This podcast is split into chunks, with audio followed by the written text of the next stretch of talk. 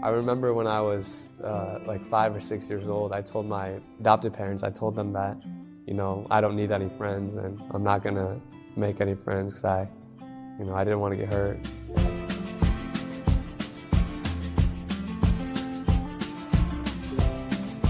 Hi, I'm Jen Lindsay. I've been serving for Royal Family Kids Camp for 20 years. Royal Family Kids is a camp for kids in foster care, usually in at risk homes. A lot of kids in the foster care system have trust issues, have issues um, bonding with other people. A lot of that has to do with moving from home to home, it has to do with abuse that they've experienced. My parents weren't able to take care of me around the age of three, three and a half. I got sent out to the foster care system. And I went through, you know, a series of four or five different families before I found the family I'm with now. So I was in the foster care system from the ages of three to eight, and I was uh, part of Royal Family Kids Camp from, you know, the earliest you can go, five years old till all the way throughout high school. Something I really enjoyed about the camp was the relationships you build with the counselors. Um, you know, you have all these fun activities. You go to the lake, uh, go fishing, go canoeing, spend, spend a day at the beach, whatever it is. But um, all that stuff was fun, but the most impactful part for me was definitely the relationship I ended up having with some of these counselors. And like, I felt like I was a valuable person. I felt like I was loved by these people and I just felt like they were just my family and they were my friends. I could tell that these people were people that I trusted,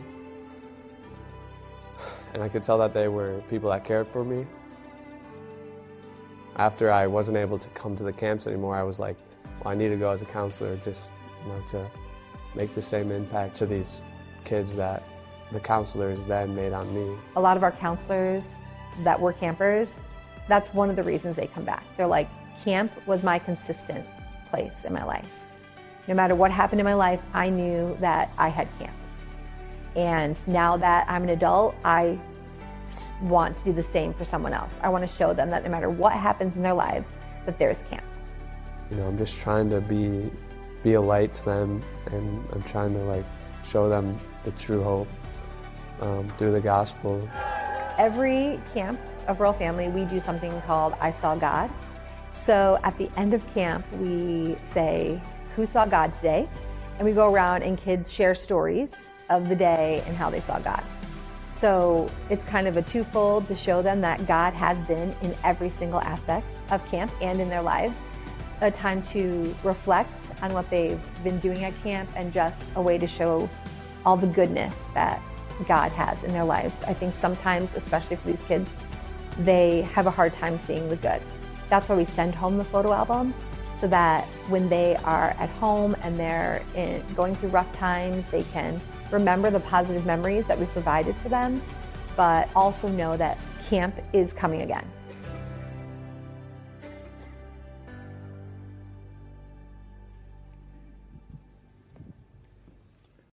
What a perfect picture of what it looks like to experience grace, grow in faith, and make an impact. I, Royal Family Kids Camp has been going on here at Chapel Street for 20 years because of your partnership. And I want you to hold on to that word partnership. It'll come up here shortly. But because of the generosity, both financially and contributions from people who have served countless of hours and years investing in Royal Family Kids Camp, we're celebrating 20 years. And so hopefully as you walked in, you saw the purple balloons in the kiosk in the lobby. There's people wearing purple shirts, and they would love to share a little little bit more about their camp experience with you and invite you to think about a way that you may be able to contribute. Maybe it is. Maybe you're available to go for a week of camp.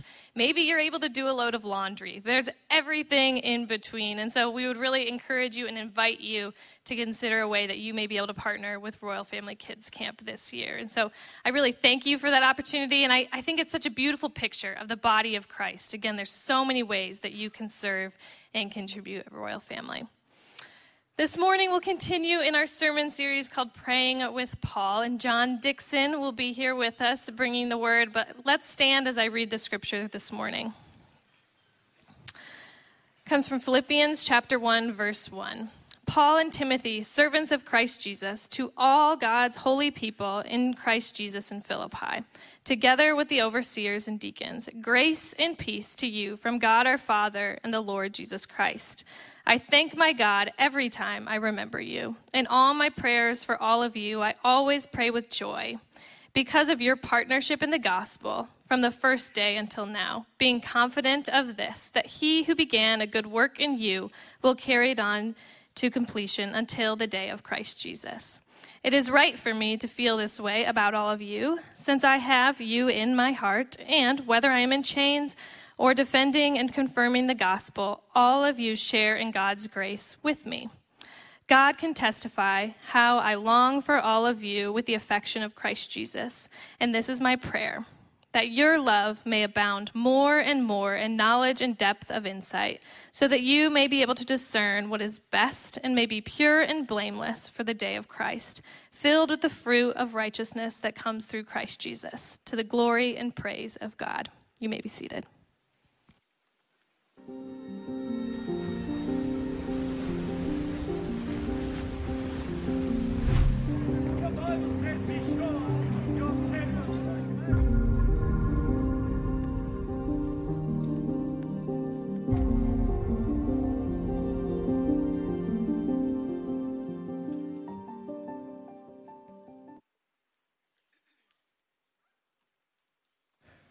Good morning. G'day. Well played. Um, uh, th- this has become my happy place, really. Uh, I don't just mean this pulpit here, though I do rather like that. Uh, I mean uh, coming to church. Uh, this has been such a joy for uh, my family to start attending here, and that's down to you. so thank you for making us feel so welcomed. Um, Yet, it, it is a time in America where the Christian community is feeling a lot of pressure. You may have picked that up. In fact, there's some data that suggests there's a little bit of pressure on the Christian community. Um, church membership in America has dropped dramatically in the last 20 years. Something very weird has happened. Gallup poll released recently a study that showed that in the 60 years between 1940 and 2000, there was only a 3% drop, hardly statistically significant. But look, since 2000, a 23% drop. This is dramatic, and I am getting the vibe that a lot of American Christians are feeling the pressure. Now, part of the pressure comes from uh, a kind of pivot in our culture where a lot of people are suspicious of the church, actually feel the church has done more harm than good. And again, we have some embarrassing data. Ipsos poll found that four out of ten Americans agree with the statement religion does more harm in the world than good. Now, don't think, oh, they must be thinking about Hinduism or Islam or something like that. No, no, no. They're thinking of the main religion in America. Four in ten. And if that's depressing, spare a thought for my country. Six in ten agree religion does more harm than good. Here's the thing Jesus said, the world would know us by our. Do you remember what he said? Love. And yet somehow that memo isn't getting out. And in this context where we're feeling a bit of pressure, um, it's possible for some of us who are believers to almost give up on our mission to bring the gospel, the good news of Jesus Christ, to the world and lose faith in the Christian community itself. Not to say you're abandoning church, like you might be here today, you know, faithfully. You were here last week and the week before, but just, you're not feeling it. You've lost a bit of confidence in our gospel mission and in the power of Christian community. Well, our text today speaks wisdom to both issues, brings focus gets us back on target with the gospel mission and with loving community. Uh, this talk is the final in the little series you've been doing through praying with Paul. Most of Paul's letters begin with a thanksgiving and or a prayer he prays for the people he writes to. And so we've been studying these and we come to Philippians chapter 1. But this is also the first of a new series. Just a little 3-week series where I get to take you through the letter of Philippians, at least as far as I can in 3 weeks, uh, up to the end of chapter 2. So um, we're going to dive into the letter. And before we look closely at the thanksgiving that Paul offers at the front of Philippians, and then the prayer he offers for the Philippians. I want to do a little bit of historical background. Anyone object to historical background? I promise you, in small doses, history never hurt anyone. And I just want to say three, uh, I think, important things, but very short things, by way of historical background. Something about the city of Philippi, because, you know, we've been digging there a long while, and we know quite a lot about it. Uh, something about the pressure Paul and the Philippians were feeling when this letter was written. And then something about the beautiful partnership between the Apostle Paul and the Philippians, which have been going on for a decade. Firstly, the city of Philippi, um, all I want to say, and there's much we could say, is that uh, Philippi was a relatively small city, but really significant. Um, kind of like Geneva, you know? Um, see. Uh, so uh, we know from the archaeology there are about 15 to 20,000 people in Philippi at this time. Uh, there's about 20,000 people in Geneva. Um, uh, so not, not super large, but super significant. And, and part of the reason it's significant, they sat on the superhighway of antiquity. This is the Via Egnatia. It's, it's a highway that went right across what we now call mm, Greece, uh, across to Turkey. And it basically connected uh, this region to the western part of the empire and to the eastern part of the empire. And if you were a city, and they were the most prominent city on the Via Egnatia, you knew everything. Everything went past you from the east to the west. So they felt pretty important. The other thing to know about uh, Philippi is that Emperor Augustus, the first of the emperors, elevated Philippi to what's called a Roman colony. Now, that may not sound like a very cool thing to be, but it made Philippi a tiny Rome with very cool tax breaks and free land for retiring soldiers. So people there were very loyal to the Roman Empire. Now, it's important to know that as we also think about the pressure that Paul and the Philippians were feeling at the time of this letter from the Roman Empire. We know Paul is in prison. We'll get to this next week. But Paul says in this letter, in the uh, lines immediately before, um, uh, immediately after what we're looking at today, I want you to know, brothers and sisters, that what has happened to me, he means he's locked up in a jail in Rome, has actually served to advance the gospel as a result, it's become clear throughout the entire palace guard and to everyone else that I'm in chains for Christ. So Paul's not having a super happy time. He's been preaching that message of Christ and now he's locked up in Rome. Pressure. But here's the thing at the end of chapter 1, Paul reveals that the Philippians themselves are also feeling the same pressure. It's been granted to you, Paul says, on behalf of Christ, not only to believe in him, but also to suffer for him since you are going through the same struggle you saw I had and now hear that I still have. There he's referring to the fact that when he was in Philippi 10 years earlier and preaching to them, he got locked up in a prison in Philippi. We think we know the prison, actually. We think there's archaeological remains there. Now he's in Rome, locked up in prison. But his point is, you Philippians, you're going through the same thing. And my point is, this church was feeling pressure the pressure to give up on that gospel mission, the pressure to lose faith in Christian community. And this wonderful letter is designed to refocus us. Um, the uh, final piece of historical information that's worth knowing is that there was a beautiful partnership between Paul and the Philippians for 10 years before this. And what, what, I mean by partnership is the Philippian church had been financially contributing to Paul and his big team ever since Paul had been there 10 years before he wrote this letter.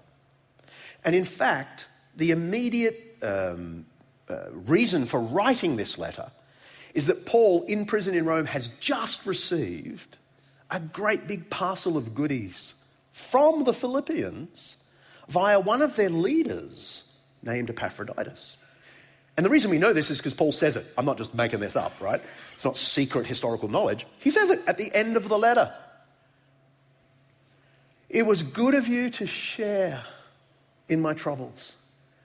Moreover, as you Philippians know, in the early days of your acquaintance with the gospel, 10 years earlier, when I set out from Macedonia, not one church shared with me in the matter of giving and receiving, except you only.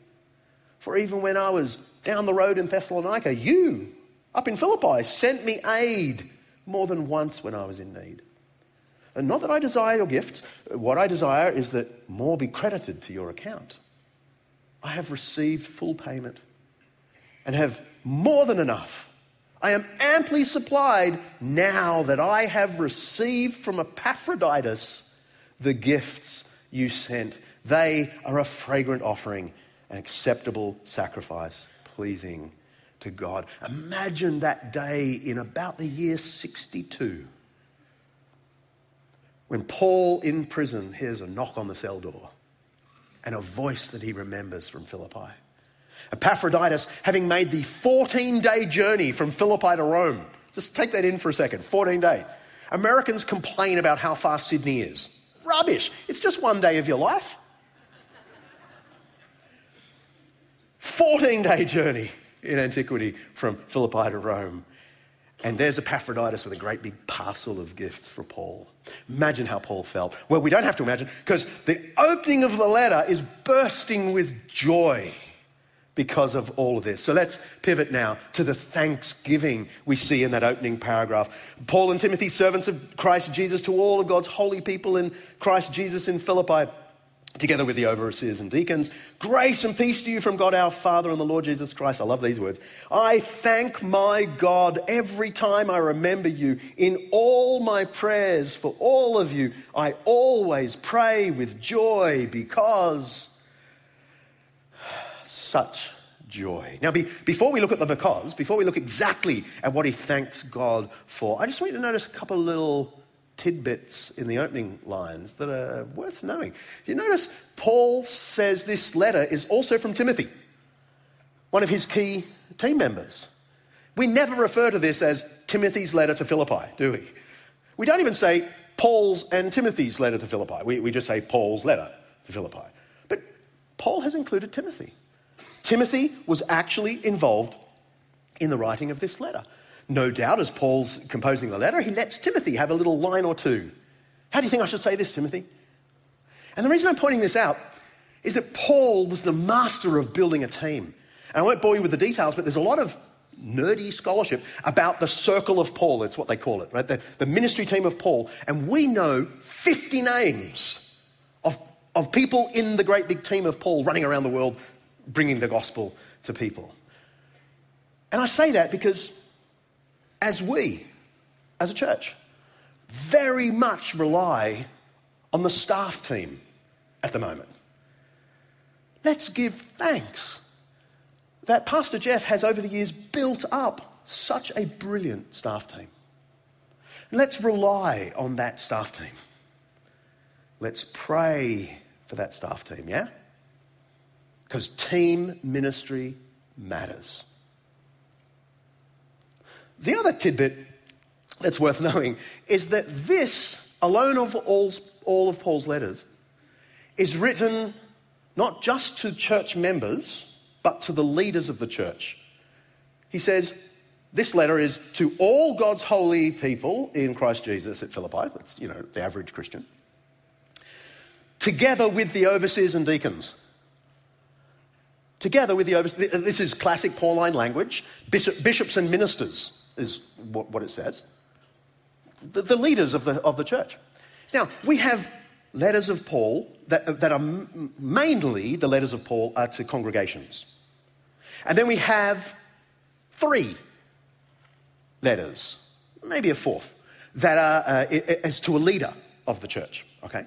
But this is the only letter that is to both. God's people and, and the leaders of God's people are meant to listen to this letter. The Lord wants us all to learn it. Whether we're new church members like me, long term church members, whether we're staff team, church council, Sunday school leaders, Bible study leaders. This is for all of us, Philippians, all of us at the same time. And it's worth saying that out loud because I know when you've heard a lot of sermons as a Christian, um, it's easy to get into the mode where you're thinking of all the other people who should have heard that sermon. yeah, you're sitting there and you're going, Great point, Dickson. I wish Bob was here to hear that. Right? And no offense, leaders are the worst because we hear too many sermons. And we're always just thinking of other people who need to hear it. And, and, and this just arrests my attention. That this is for all of us, wherever we are. God speaks to us all. All right, they're the tidbits. Uh, let's look properly at the, the thanksgiving itself. Um, I thank my God every time I remember you. In all my prayers for all of you, I always pray with joy because of your partnership in the gospel from the first day until now. The single thing Paul thanks God for when he, when he thinks of the Philippians is the way they have koinoned. There you go, just, just one Greek word. There's a second later. Just, you can learn two Greek words today, okay? It's never hurt anyone either. Koinon, partner. Partner. In the gospel, the, the message of Jesus' life and teaching and death and resurrection, you are partners in the gospel. Now, he doesn't mean um, simply that you share in the same belief. That's not what he's thanking God for. There are other ways of saying that.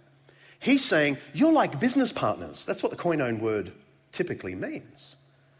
You're, you're partners in the venture of promoting the gospel throughout the world. From the first day when I was with you in about the year 51, right through to now when I'm locked up in prison about the year 62. You are partners in the gospel. Now, how do we know that that's what Paul means, the, the sort of business partnership between Paul and the Philippians? We know because of that passage I quoted earlier from the end of this same letter where the koinon word appears. It was good of you to koinon, partner, share in my troubles.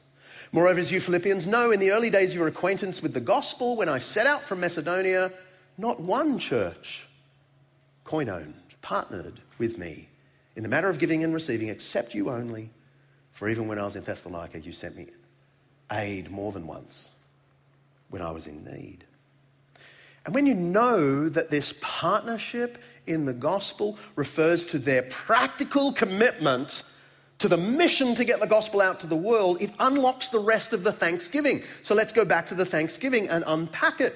I always pray with joy because of your koinonia esto euangelion, partnership in the gospel from the first day until now. Look what he says being confident of this, that he who began a good work in you will carry it on to completion until the day of Christ Jesus. The good work is not just the salvation that God has worked in the Philippians, but their good work of supporting the gospel.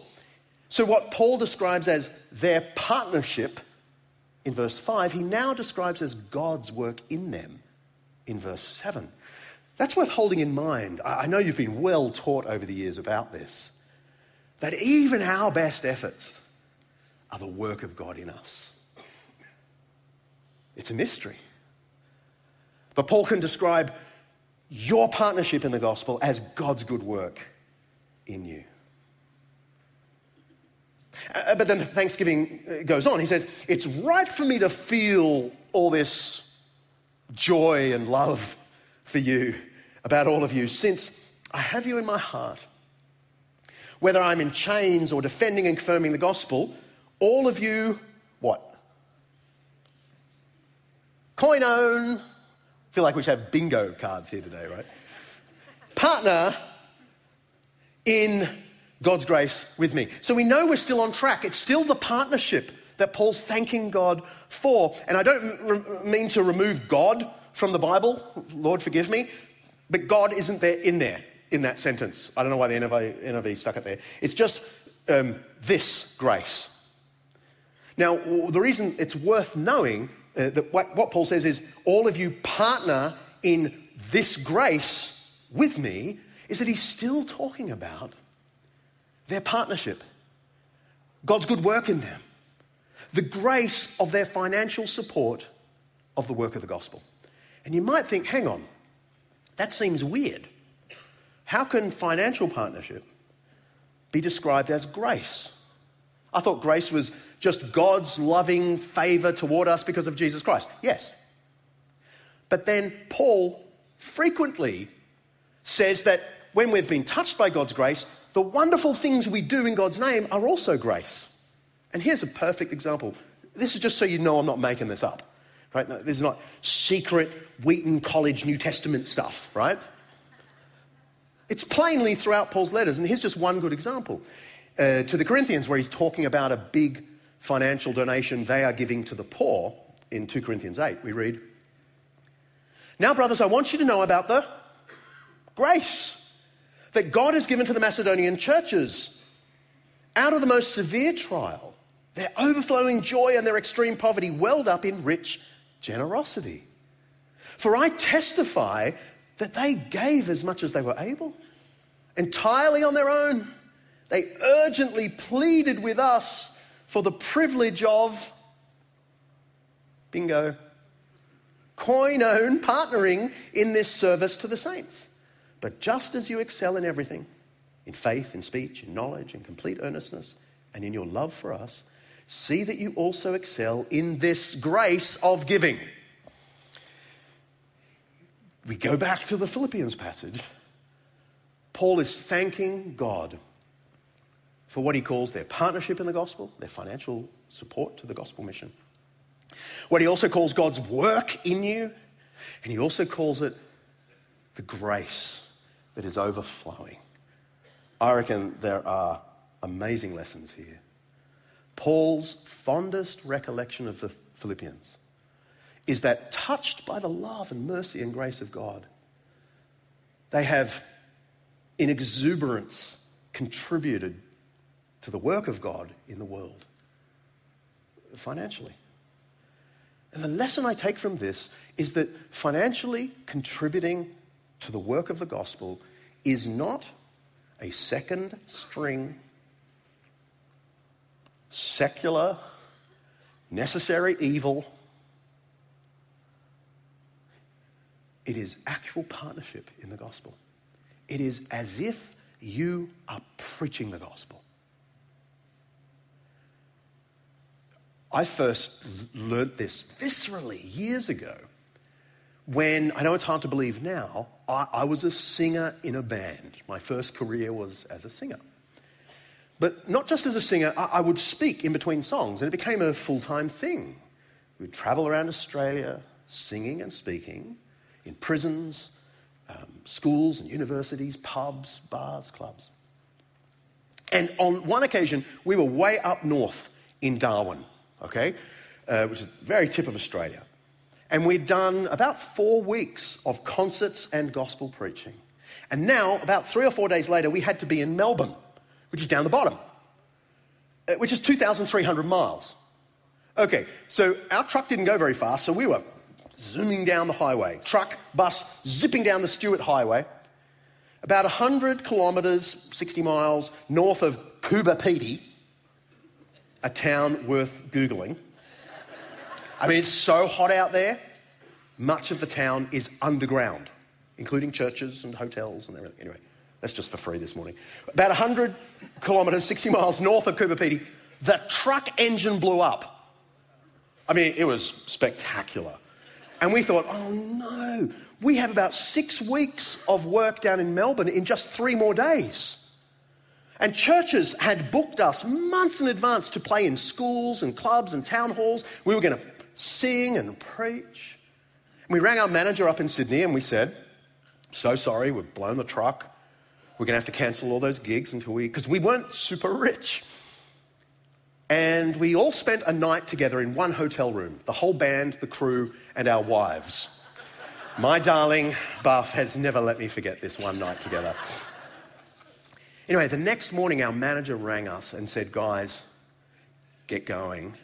Put the truck on the train down to Adelaide because someone has just written us a giant check to pay for it all. Cam. Cam wrote a check on the, on the spot, paying for the haulage fees, brand new engine, mechanic. Within three days, we were in Melbourne with all the gear singing and preaching our heart out.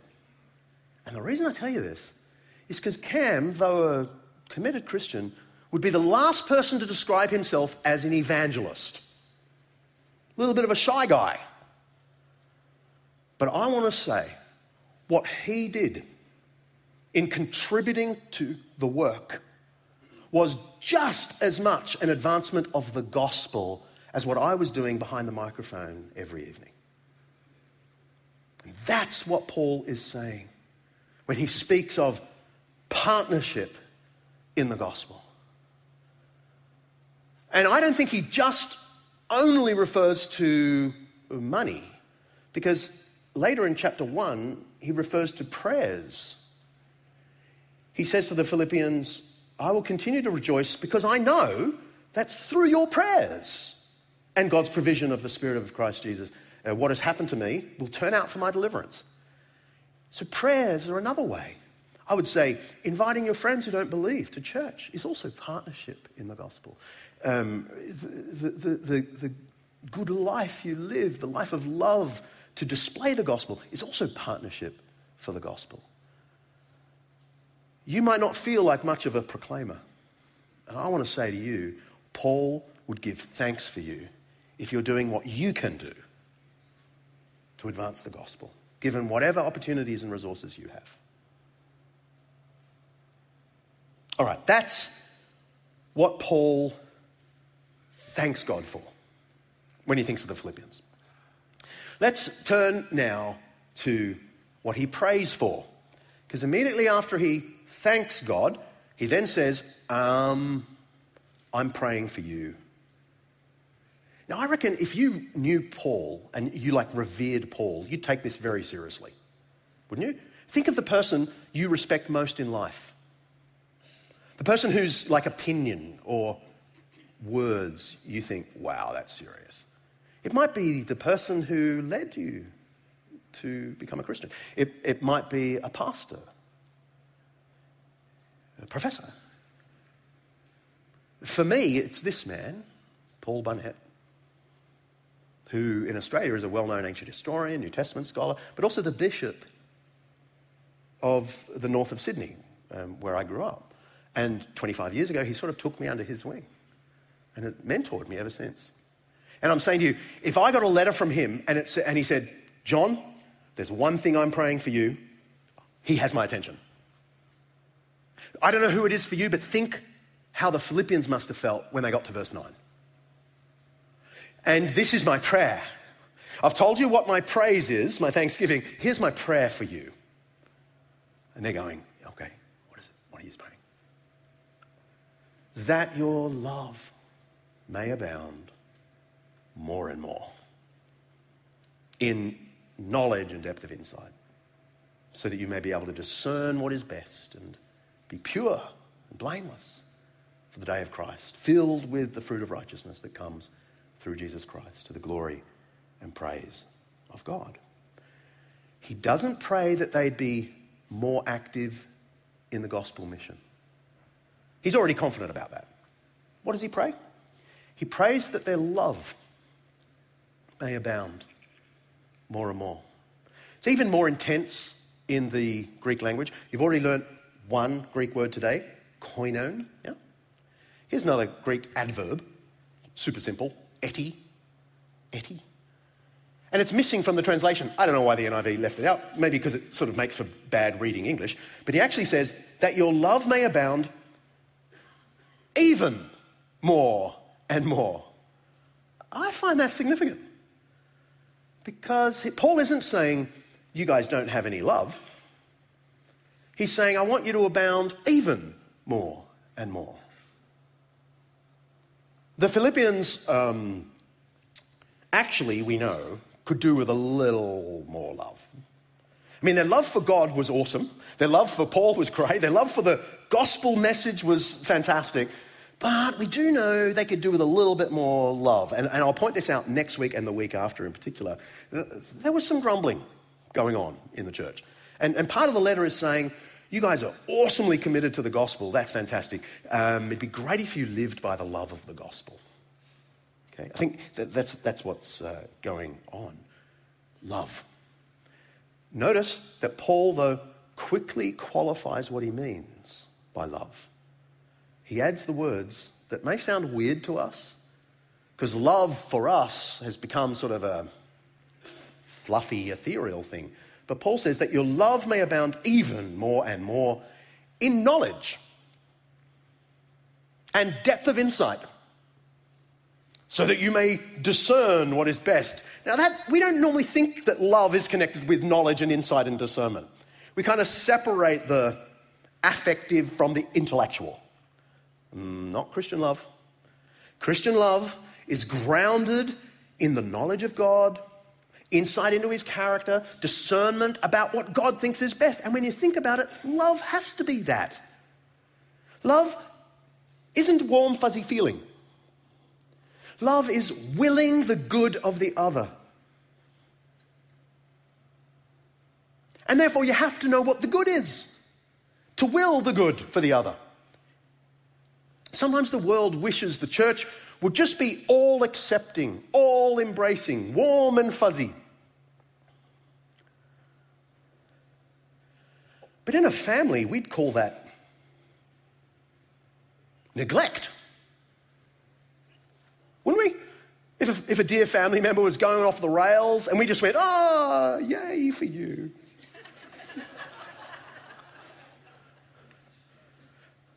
Love wills the good for the beloved.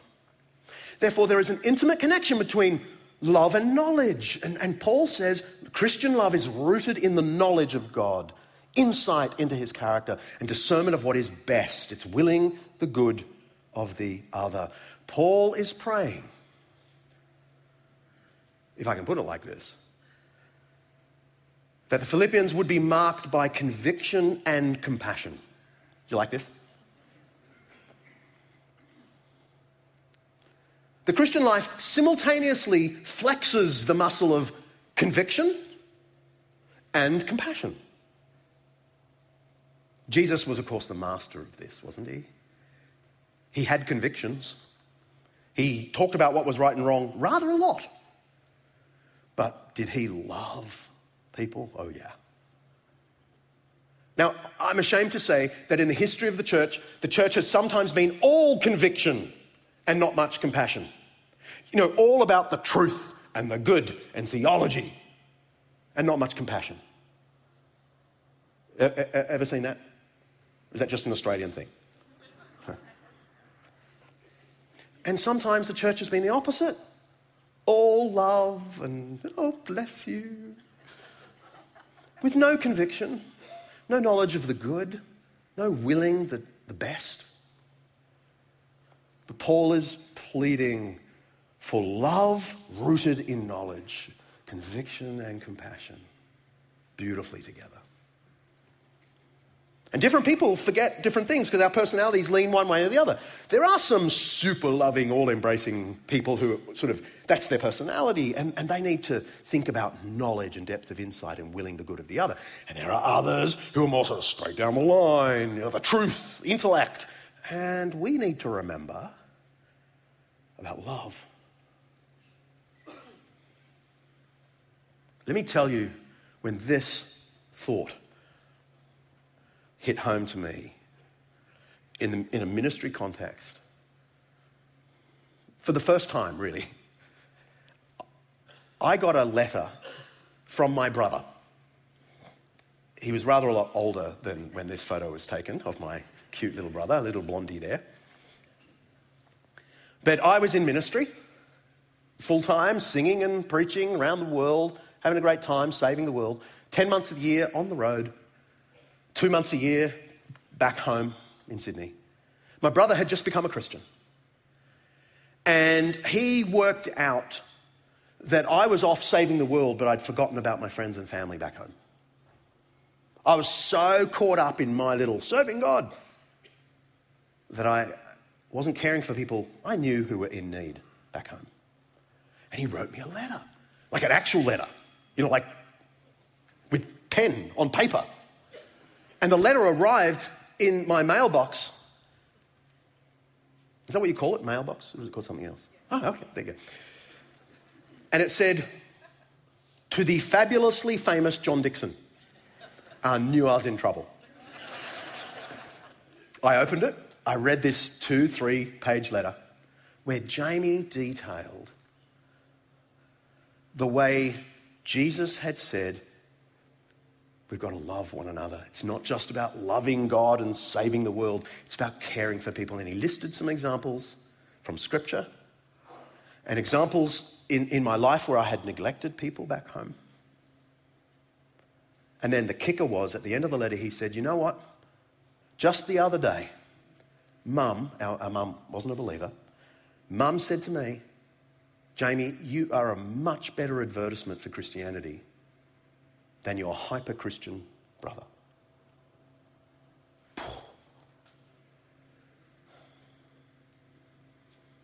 Now, I wish I could say, and from that day I have been love embodied. No, but it was like a mirror to my personality.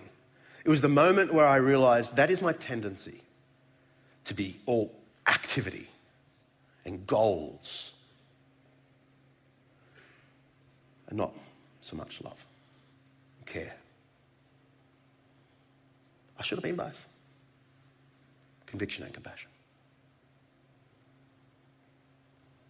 Friends, whatever pressures we're feeling at the moment, as a church, as an individual,